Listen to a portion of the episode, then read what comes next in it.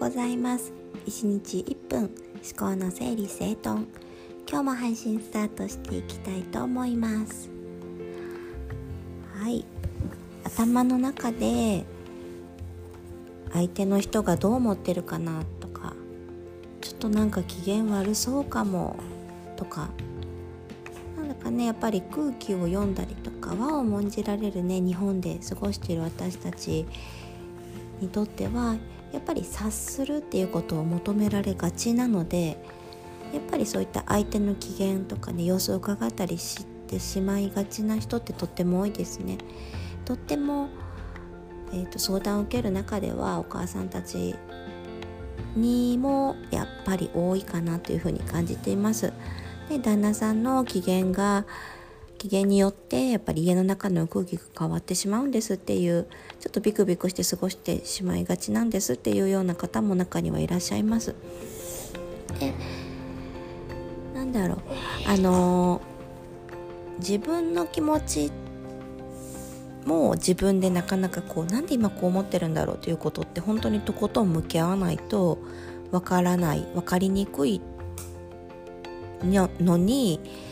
人の気持ちがやっぱり完璧にわかるはずがないんですよね言ってしまえば。なのであの相手に確認するまあもちろんコミュニケーションの方法っていうのはあるけれども相手に気分今の気持ちとかっていうのをね聞かない限りあの本当の気持ちなんていうのはわからないっていうところが本当のところなのでやっぱりモヤモヤしてしまうとか気にしてしまうっていう自分の気持ちを否定する必要は全くないけどノートになんで私は今気にしてるんだろ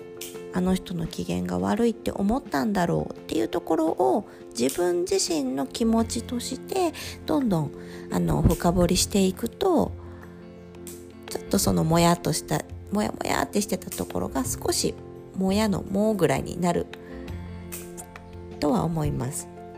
そう。で相手の感情をそのまま背負ってしまう必要は全くなくて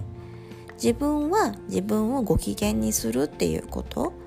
そこに注力していれば自然と周りにも何て言うのかな優しくできるし幸せの循環っていうのがね必ずできるんですよね。なので相手の気持ちを読みすぎない察しすぎないっていうことが